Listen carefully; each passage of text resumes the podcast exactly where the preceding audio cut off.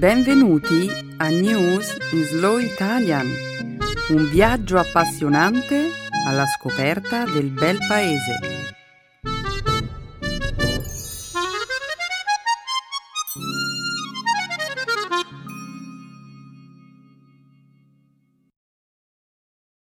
Oggi è giovedì 21 settembre 2017.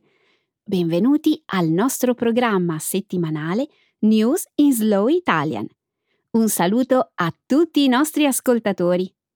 Oggi presenterò il programma insieme a Romina. Ciao Benedetta, ciao a tutti. Nella prima parte della nostra trasmissione parleremo di attualità. Cominceremo con il recente discorso del presidente Trump all'Assemblea generale delle Nazioni Unite. Più avanti commenteremo le tensioni che stanno precedendo il referendum per l'indipendenza della Catalogna, previsto per il primo ottobre. Commenteremo poi una recente decisione della NASA, che dopo 13 anni ha scelto di porre fine alla missione spaziale Cassini attorno al pianeta Saturno. Infine, parleremo della performance di un robot di nome Yumi, che la scorsa settimana, a Pisa in Italia, ha condotto l'Orchestra Filarmonica di Lucca, inaugurando così il primo Festival internazionale di robotica. Perfetto! Secondo te, quale argomento dovremmo consigliare al nostro pubblico per le sessioni di Speaking Studio di questa settimana? Il direttore d'orchestra robot. Eh, vedo che sei davvero affascinata da questa notizia. Sì, e sono certa che il nostro pubblico si divertirà un sacco commentando questa notizia su Speaking Studio. Ok, d'accordo. Ora però continuiamo a presentare il programma di questa settimana. Come sempre, la seconda parte della trasmissione sarà dedicata alla lingua e alla cultura italiana. Nel segmento grammaticale esploreremo il modo imperativo di alcuni verbi irregolari. Infine, concluderemo il programma con una nuova espressione idiomatica, mettere la mano sul fuoco. Ottimo, Benedetta. Cominciamo. Sì, Romina, in alto il sipario.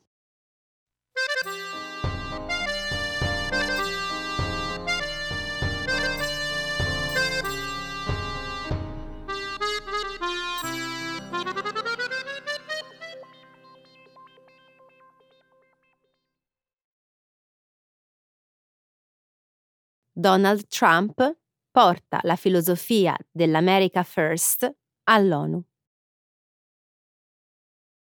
Lo scorso martedì, in occasione del suo primo discorso all'Assemblea generale dell'ONU, il presidente degli Stati Uniti, Donald Trump, ha minacciato la Corea del Nord, affermando che gli Stati Uniti sono pronti a distruggere completamente il paese asiatico per proteggere se stessi e i loro alleati. Trump ha inoltre attaccato l'Iran e il Venezuela, definendoli regimi canaglia, e ha alluso alla possibilità che gli Stati Uniti abbandonino l'accordo nucleare con l'Iran. Nel suo discorso, durato 42 minuti, Trump ha energicamente difeso la sua visione del mondo, basata sul concetto di America First, ma ha anche affermato che il patriottismo potrebbe offrire ai vari paesi una base per lavorare insieme verso obiettivi comuni. Se la maggioranza virtuosa dei paesi del mondo non affronterà la minoranza malvagia, il male trionferà, ha detto Trump. Poi, riferendosi al leader della Corea del Nord, Kim Jong-un, con l'appellativo di uomo razzo, Trump ha criticato il programma nucleare nordcoreano e il trattamento della popolazione civile da parte del regime. Trump ha inoltre dedicato un commento all'accordo sul programma nucleare iraniano, che ha definito come uno dei peggiori e più sbilanciati accordi ai quali gli Stati Uniti abbiano mai partecipato. Il ministro degli esteri iraniano ha condannato duramente i commenti di Trump, definendo il suo discorso ignorante e carico di odio, come medievale. Diversi leader politici mondiali, tra cui il presidente francese Emmanuel Macron, hanno difeso l'accordo nucleare iraniano, dicendo che abbandonarlo rappresenterebbe un grave errore. Benedetta, ti confesso che sono un po' confusa. Da un lato, Trump insiste sull'importanza della sovranità nazionale, ma poi, subito dopo, afferma che i vari paesi del mondo devono collaborare per il bene collettivo. Dunque, a quale delle due linee di pensiero dobbiamo prestare attenzione? Questa è un'ottima domanda. Io penso che Trump stesse cercando di rassicurare le persone che hanno votato per lui. Dimostrando loro di essere fedele alla filosofia dell'America First? Sì, Va bene, mm, ma l'Assemblea generale delle Nazioni Unite non è un raduno elettorale. Trump si stava rivolgendo ad un gruppo di diplomatici e leader politici provenienti da tutto il mondo.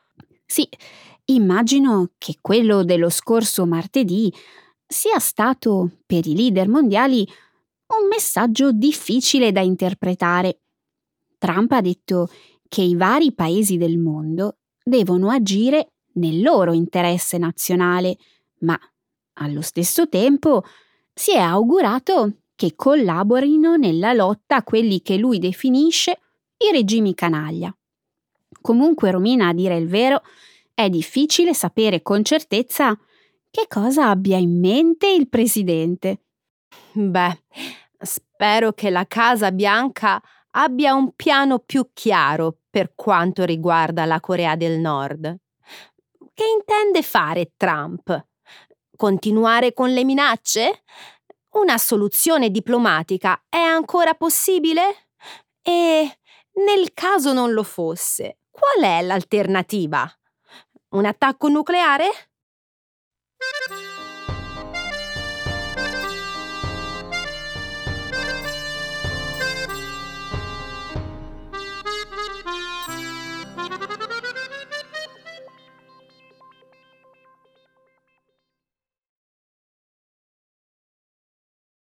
Spagna.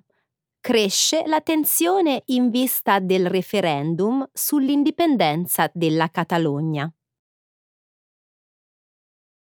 In Spagna la tensione tra il governo centrale e i secessionisti catalani sta vivendo un'escalation in vista di un referendum sull'autonomia catalana, previsto per domenica 1 ottobre.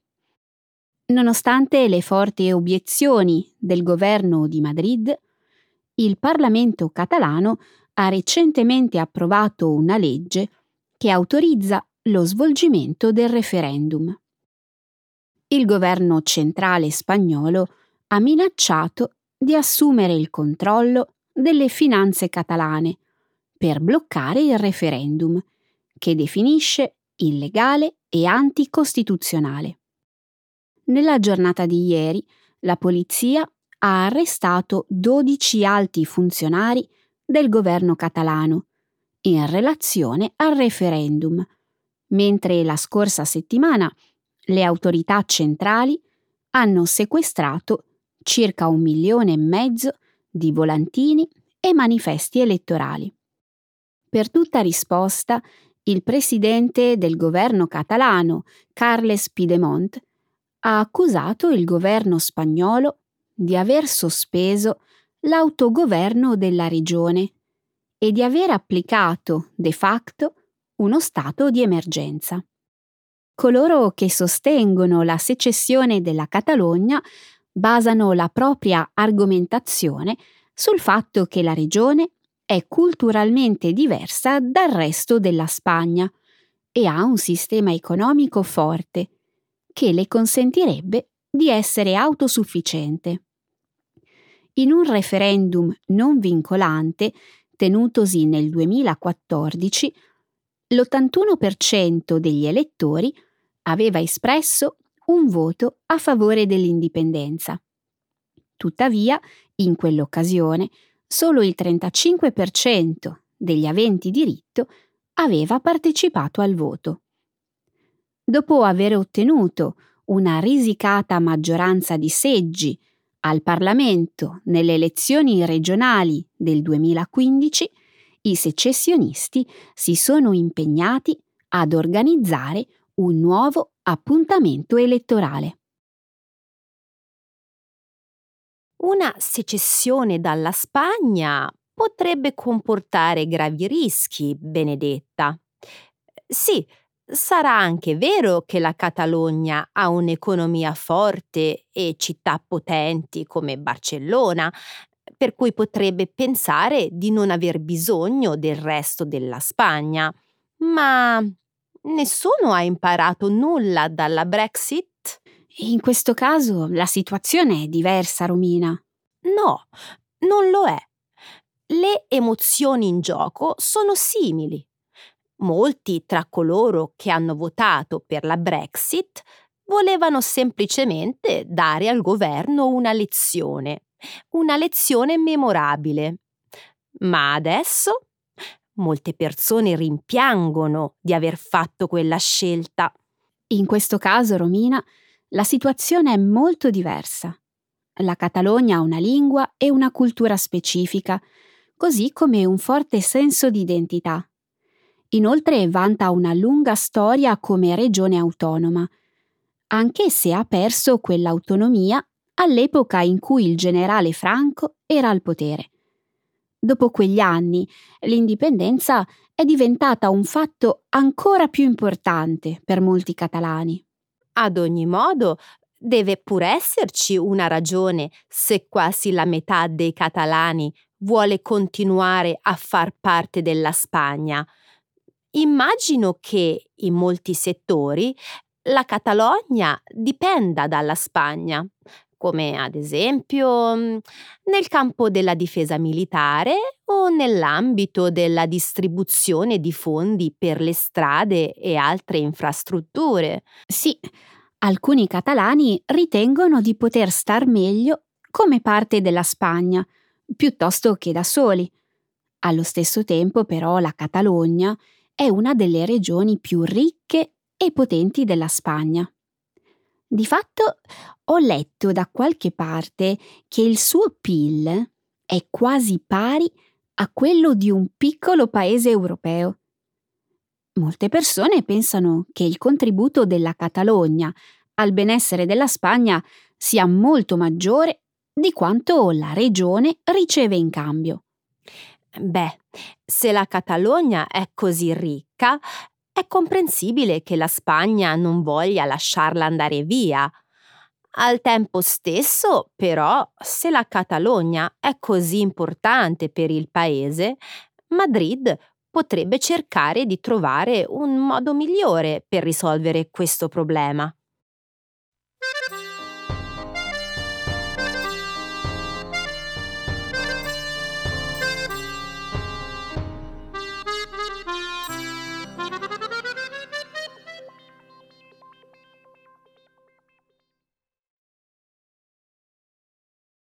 Si conclude la missione esplorativa della sonda Cassini attorno a Saturno. Lo scorso venerdì mattina, dopo 13 anni di attività, la sonda spaziale Cassini ha concluso la sua missione esplorativa attorno a Saturno, immergendosi nell'atmosfera del pianeta. Cassini la prima sonda nella storia ad orbitare attorno a Saturno, ha fornito agli scienziati nuove informazioni sugli anelli e le lune del gigante gassoso, alimentando inoltre nuovi interrogativi sulla possibilità dell'esistenza di forme di vita in altre zone del Sistema Solare. La sonda spaziale Cassini aveva iniziato la sua missione nell'ottobre 1997. Sette anni dopo aveva raggiunto l'orbita di Saturno a 1,6 miliardi di chilometri dalla Terra. La sonda ha potuto esaminare gli enormi anelli di Saturno, scoprendo che sono composti da particelle delle dimensioni estremamente variabili. Alcune particelle sono più piccole di un granello di sabbia, altre sono più grandi di una montagna. Nel 2005 una sonda collegata a Cassini, chiamata Huygens, era atterrata su Titan, la più grande delle 62 lune di Saturno. Qualche anno dopo, la sonda Cassini aveva rilevato l'esistenza di un oceano sotto la superficie di un'altra luna, Enceladus, insieme ad altri elementi associabili alla vita. Gli scienziati della NASA hanno deciso di porre fine alla missione Cassini perché la navicella stava esaurendo il carburante, il che l'avrebbe resa difficilmente controllabile. Se avesse continuato a volare, la sonda Cassini sarebbe probabilmente entrata in collisione con una delle lune di Saturno, contaminandole la superficie e compromettendo quindi la ricerca di eventuali forme di vita. Davvero affascinante! Senza dubbio. Pensa che nel corso di questi 13 anni la sonda Cassini ha inviato oltre 450.000 fotografie alla Terra. Benedetta, lo sapevi che, secondo i programmi iniziali, la missione sarebbe dovuta durare soltanto quattro anni? No, eh, non lo sapevo. Quindi la missione è durata tre volte più del previsto? Sì, senza la sonda Cassini non sapremmo tutto quello che sappiamo oggi sugli anelli di Saturno, così come non sapremmo che Enceladus potrebbe ospitare forme di vita extraterrestre. Forme di vita extraterrestre. Mm. Sì, sì. Molto probabilmente questo è l'aspetto più affascinante delle esplorazioni spaziali. Tu non credi? Secondo me Saturno è il più bello dei pianeti del Sistema Solare.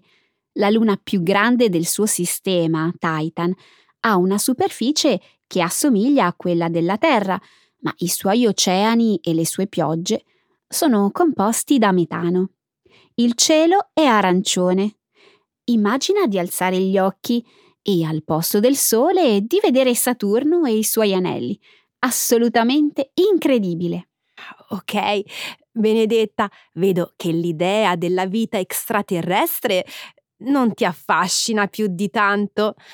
Ad ogni modo, nonostante le innumerevoli scoperte che ci ha regalato, la sonda Cassini ha lasciato diverse domande senza risposta. Ad esempio, gli scienziati sanno che un anno su Saturno equivale a circa 30 anni terrestri, ma non sanno quale sia la durata di un giorno su Saturno. Immagino che per rispondere a questa domanda e a molte altre dovremo trovare un modo per visitare nuovamente Saturno.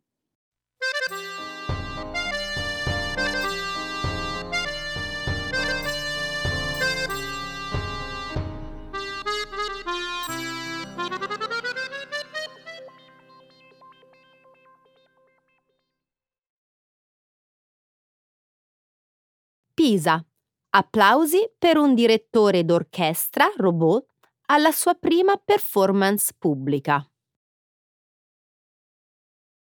La scorsa settimana, nella città italiana di Pisa, un direttore d'orchestra ospite ha condotto l'Orchestra Filarmonica di Lucca e il tenore Andrea Bocelli, in occasione di una serata dedicata a Giuseppe Verdi.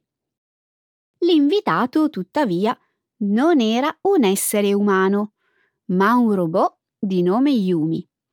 La sua performance faceva parte di un galà di beneficenza organizzato in occasione del primo Festival internazionale di robotica. Yumi, un robot a due braccia, creato dalla società tecnologica svizzera ABB, si è preparato per la sua performance con l'aiuto del direttore d'orchestra della Filarmonica di Lucca, Andrea Colombini. Durante le prove, le braccia di Yumi sono state guidate affinché seguisse con precisione i movimenti di Colombini. I movimenti sono stati poi registrati e perfezionati utilizzando un software. Nel concerto dello scorso 12 settembre, Yumi ha condotto tre dei 18 pezzi in programma. Tra questi, la famosa aria La donna è mobile, tratta dall'opera Rigoletto. Yumi non è il primo robot della storia ad aver diretto un'orchestra. Nel 2008, un robot, sviluppato dalla Honda, ha diretto la performance del violoncellista Yo-Yo Ma, accompagnato per l'occasione dalla Detroit Symphony Orchestra.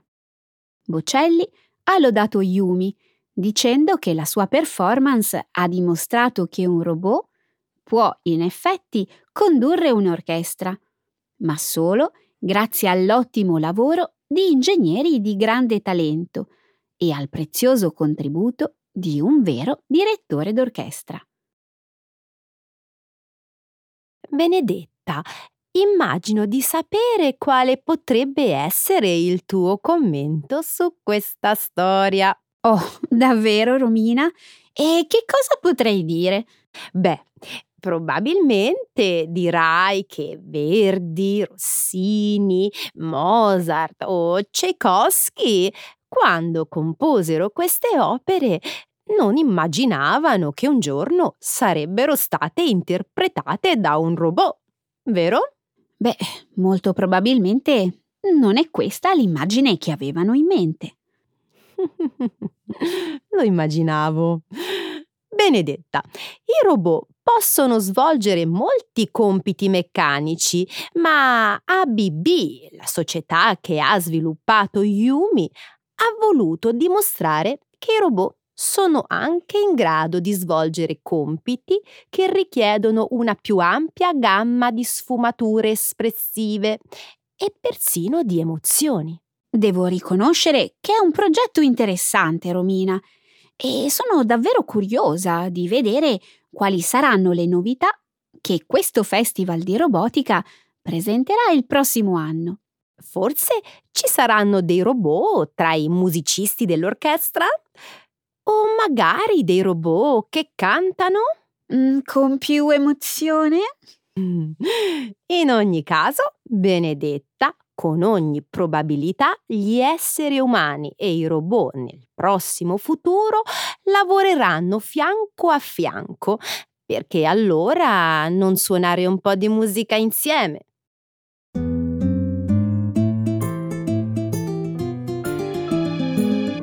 Adesso la grammatica. Per capire le regole di una lingua poetica.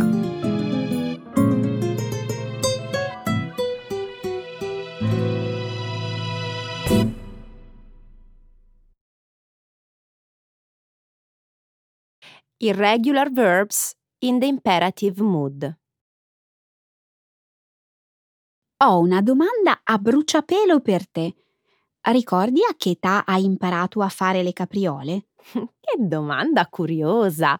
Davvero non saprei cosa risponderti.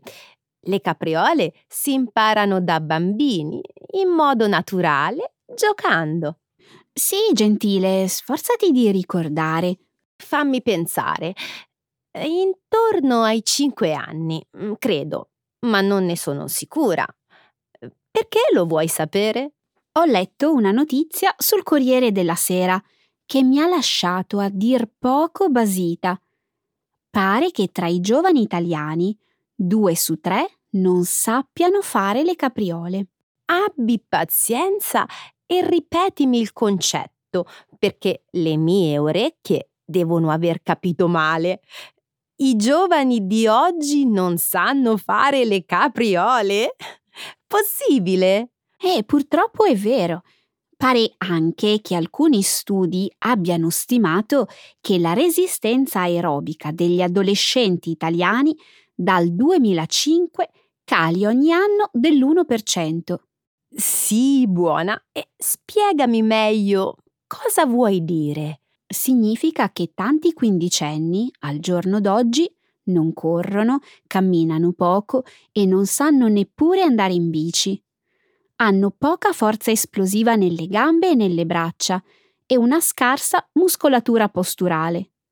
In altre parole, i ragazzi italiani fanno fatica a stare in piedi e dopo pochi minuti devono sedersi. Assurdo, vero? Assurdo, ma soprattutto allarmante. E gli esperti hanno spiegato che la scarsa attività fisica provoca un abbassamento del livello di mineralizzazione delle ossa, con conseguente aumento degli infortuni. Se continuiamo così, tra un paio di secoli la civiltà umana si ridurrà a vivere come nel cartone animato della Pixar Wall-E. Gente obesa che non cammina più e che fa svolgere tutte le attività motorie ai robot. Mi piace quel cartone animato. Piace anche a me, ma mi terrorizza l'idea che possa diventare realtà. Vieni al dunque. Pensi che la colpa del declino dell'attività motoria dei giovani italiani sia il loro amore spassionato per la tecnologia?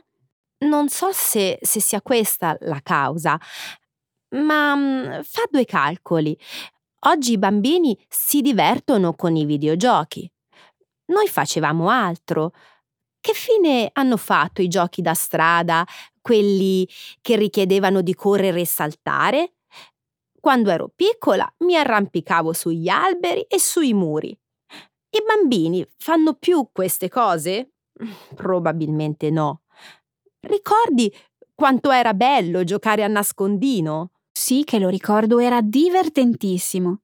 Probabilmente una delle cause che ha contribuito a peggiorare la forma fisica degli studenti italiani è stata proprio la scomparsa di questi giochi infantili. Non saprei dirlo, Romina. Le cause, a mio avviso, sono molteplici, ma il risultato è una società troppo sedentaria, pigra e avvezza alle comodità. Sono d'accordo con te.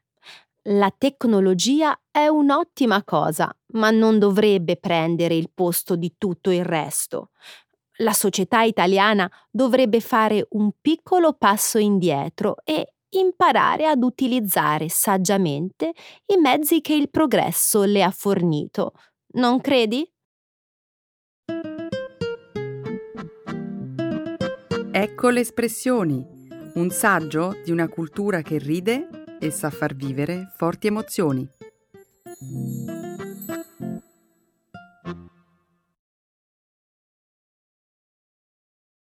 Mettere la mano sul fuoco.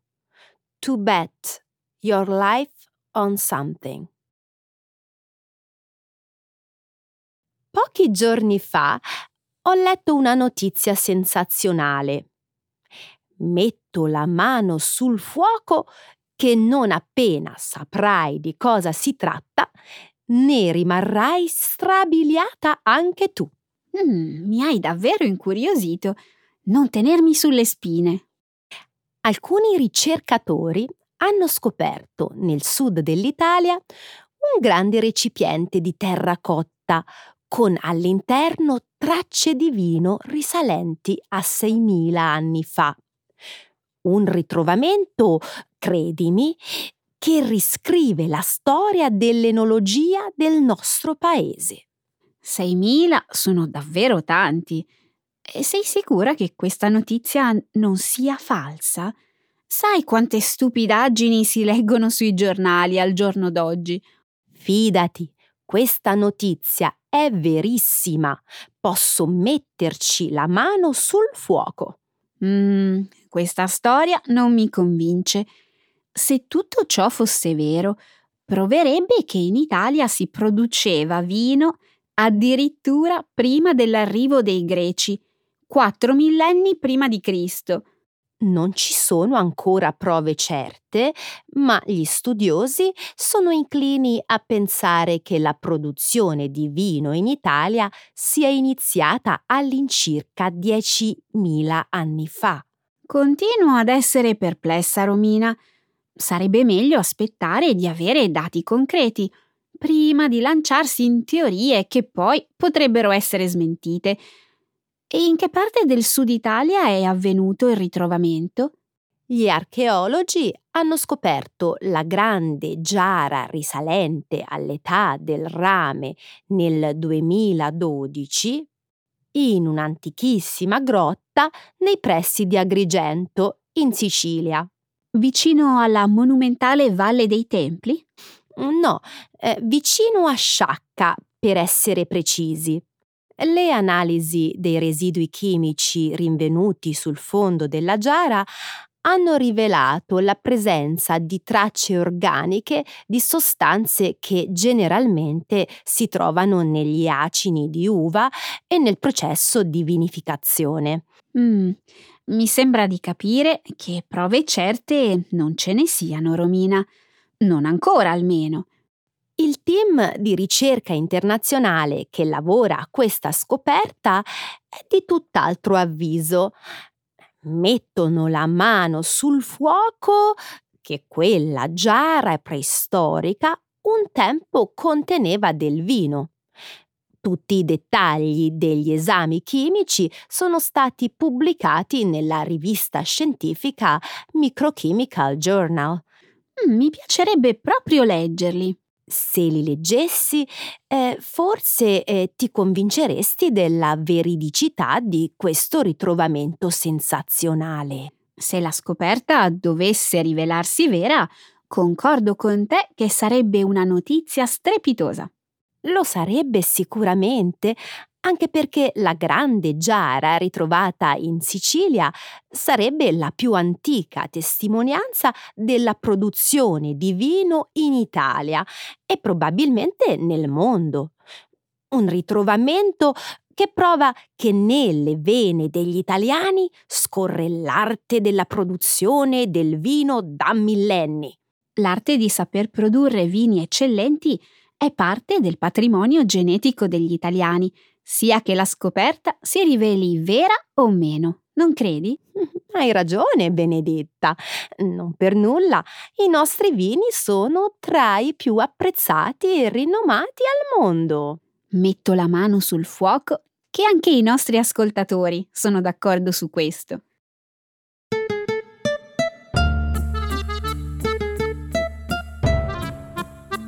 Romina, tempo finito, tempo di saluti. Ti sei trovata bene con noi? Ma certo, sempre mi trovo bene e mm, sicuramente i nostri ascoltatori hanno apprezzato le nostre notizie e il nostro programma.